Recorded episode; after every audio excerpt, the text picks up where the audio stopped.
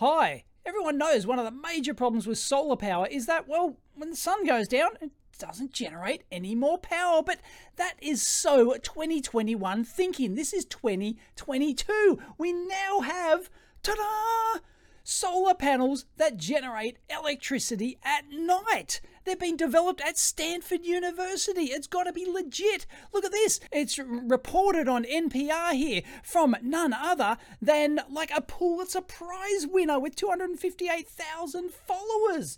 It's got to be true. Take that, Big Oil. We can now generate all renewable power at night because Stanford have done the research and they can generate power at night. Oh, a team of engineers at Stanford University have developed a solar cell that can generate some electricity at night. The research comes at a moment when the number of solar jobs and residential installations are rising just at the nick of time.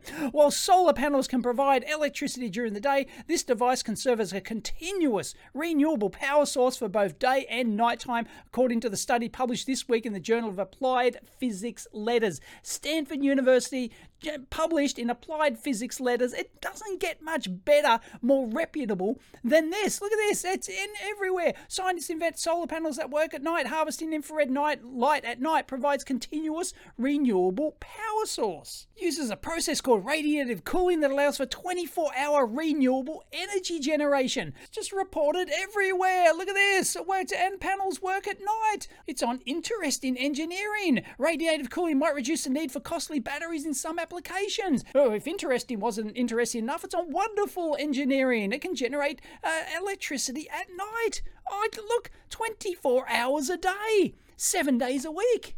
ZME Science, it's like being reported everywhere. And as usual in a lot of these articles, well, they don't really give you any details. But look, it's, you know, they colour the article with it. Wasn't until recently the solar energy declined in price and become much more affordable. Some companies have bought into the program. California has incentivized the shift to solar as the something or other continues to happen overseas because, well, yeah, that's got to do with solar. The president CEO of the Solar Energy Industries Association, the National Trade Association, told CNBC that investing in energy alternatives is important. And with the global supply uncertainty, we must ramp up clean energy to eliminate reliance on hostile nations for our energy needs. So this is the greatest thing since sliced bread. Take that, Big Oil. So of course, any engineer with two brain cells to rub together at this point is just going, what's that I can smell? It's not bullshit, actually, but it's the enabler of bullshits. It's, yep, you guessed it, the thermoelectric generator.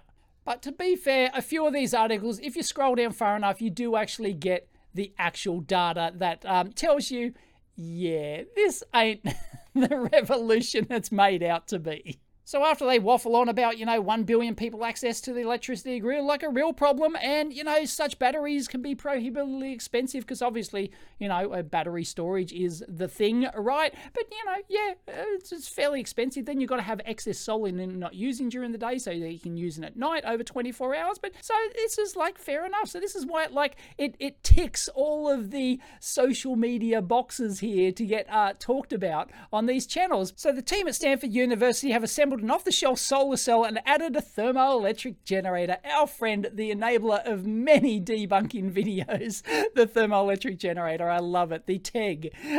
This is a device that produces currents from the difference in temperature between ambient air and the solar cell itself. Yep, you knew exactly how this was working as soon as you clicked on the video, didn't you? The solar panel turned out to be a very efficient thermal radiator. Very efficient, says the Stanley Hugh fan at Stanford University research team. Oh, it must be good, right? So place your bets down below right now. How many watts per square meter do you think we're going to get out of a solar panel with a thermoelectric generator plonked on the bottom of it?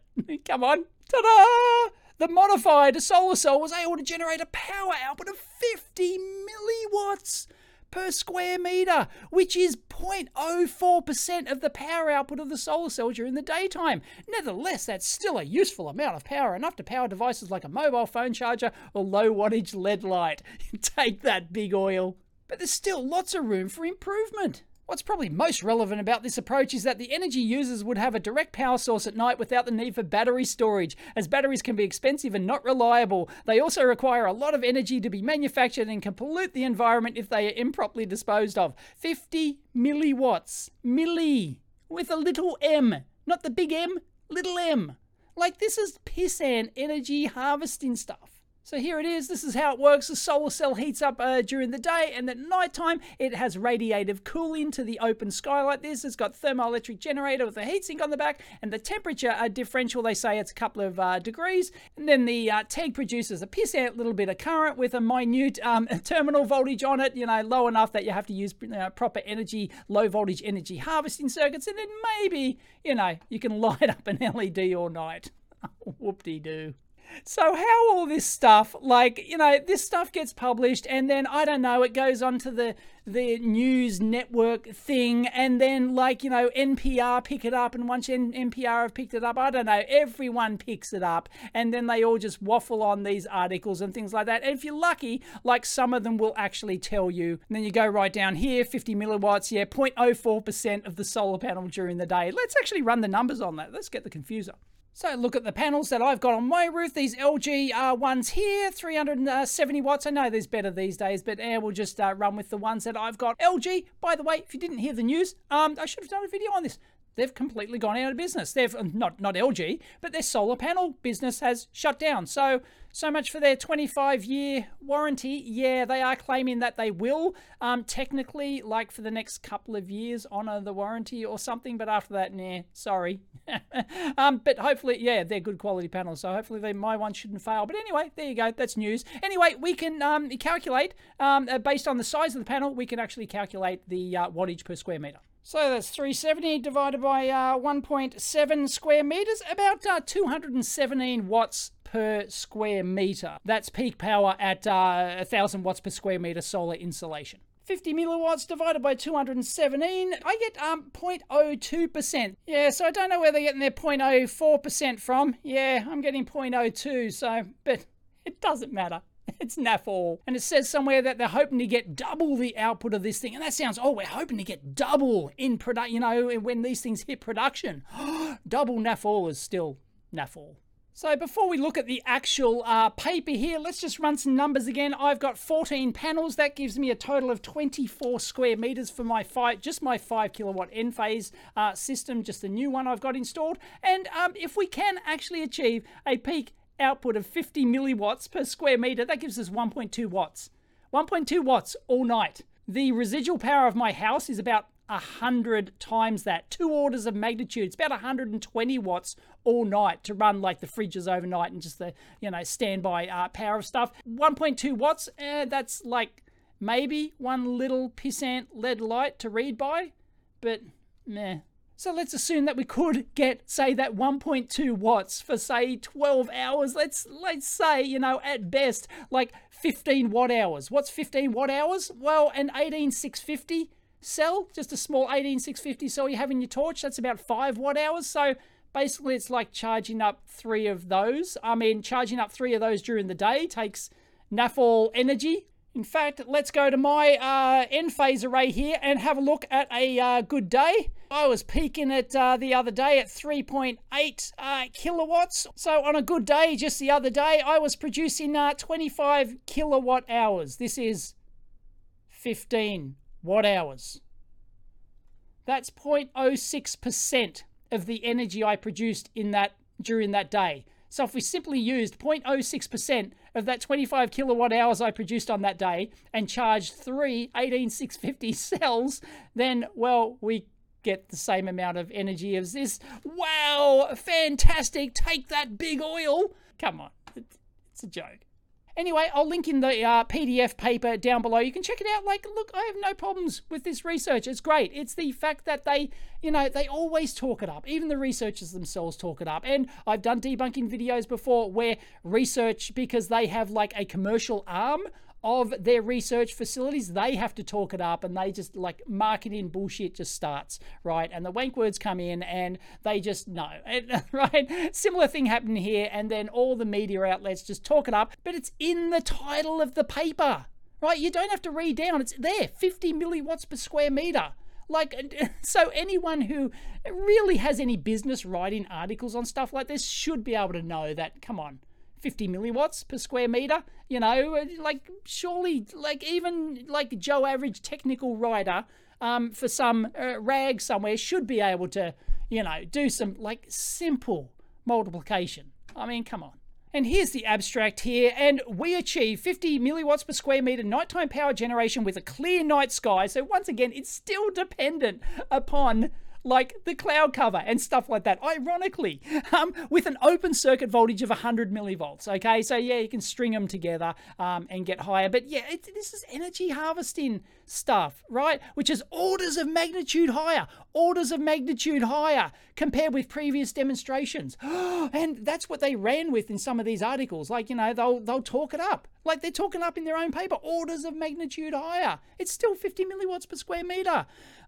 During the daytime, the thermoelectric generator also provides additional power on top of the electric power generated from the PV cells. Come on, what, 0.06%?